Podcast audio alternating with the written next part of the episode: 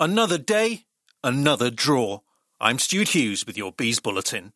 We had to settle for a point for the sixth time in seven games against Cardiff City as the gap with Watford widened further to 10 points. We could have put the game to bed in the first half. There's some space here on the right for Roerslev. That's a terrific ball by Fosu. Roerslev looks up, tries to cut the ball back. Here's a chance. Oh, it's an oh. excellent opportunity there for Marcus Forss. He's done well first time.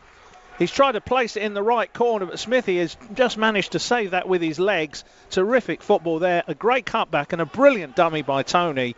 Forss obviously got the call. Roerslev took his time, cut the ball back just as he did against Preston. And Forss has done the right thing. He's tried to go in the far corner. The keeper is half going the other way, but uh, he's just managed to save it with his legs. Hopefully, a little step over. Puts across to the far post and he's headed back. Big chance here. Oh, it's put over the bar from four yards out. Another big chance oh. as Forss has put it over the bar and Mbeumo's got his hands up in the air, turns his back as if to say, Why, oh, why didn't you leave it for me? If Forss leaves that, and Mbeumo is just passing that into what is basically an empty net. That ball's played through to Toney Chance here and a great oh, save by the keeper. Very good save there by Smithers, who came out and closed the angle. A poor cut back by uh, from Cardiff put themselves into trouble, and Toney was quickly onto that, looking to equal the record.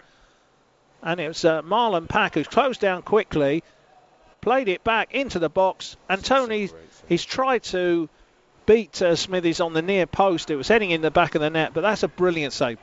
Kieffer Moore put Cardiff ahead from the penalty spot after 57 minutes, but we struck back six minutes later. Fosu makes himself available.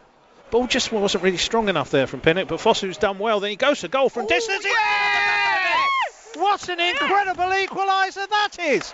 Fosu shooting from fully 35 yards out, and the ball was dipping. Smithies couldn't control it. It spun off his arms into the back of the net. It's one apiece. The ball was moving everywhere, but it's a, a real bad keep, keeping error. But Yeah. when you're in these situations, you'll take anything. And uh, uh, listen, well done. The best player on the pitch for me, Fosu. Been everywhere. Both sides then pushed for the winner, but we couldn't break down Cardiff's stubborn defence. With the prospect of a second successive playoff campaign looming, Natalie Sawyer's trying to focus on the positives. It's a real shame that we're coming away from this disappointed because it was quite encouraging out mm. there. You know, it wasn't like the Millwall game where it was that it lacked so much. This one had a lot of pace, it had a lot of energy, it had a lot of creativity. We just lacked that final ball or, or that miscommunication that obviously has, has resulted in misfiring and things like that. So there was so much to be positive about from this one performance, but uh, you can't help but feel really disappointed. Thomas Frank said he couldn't fault the boys' work rate or attitude. It's just another of the last six draws where I 100% think, looking at that stats, looking at the games back, we just created way more chances uh, than our opponents and big chances and unexpected goal and all that crap. And I know we need to go in the back of the net, but that's just show me we perform well and should have had more. We don't. That's football. That's margins. So we need to keep a good head, good mindset, keep going, and focus on the next game. But it's just not dropping for us at the moment, said Christian Norgaard. And if it's the playoffs, then so be it. Playoffs is a big thing in this league. I think there's a lot of teams that would wish they were in our position. I still try not to look too far ahead. We've still got four games left, and uh, we need to win them. Uh, we need to create a, a good rhythm for ourselves, no matter what, uh, if it's playoffs or automatic. I know it, it, it looks very tough on the automatic now, but whether it's uh, the one thing or the other, we, we just have to be um, creating a, a good form for ourselves um, before the last couple.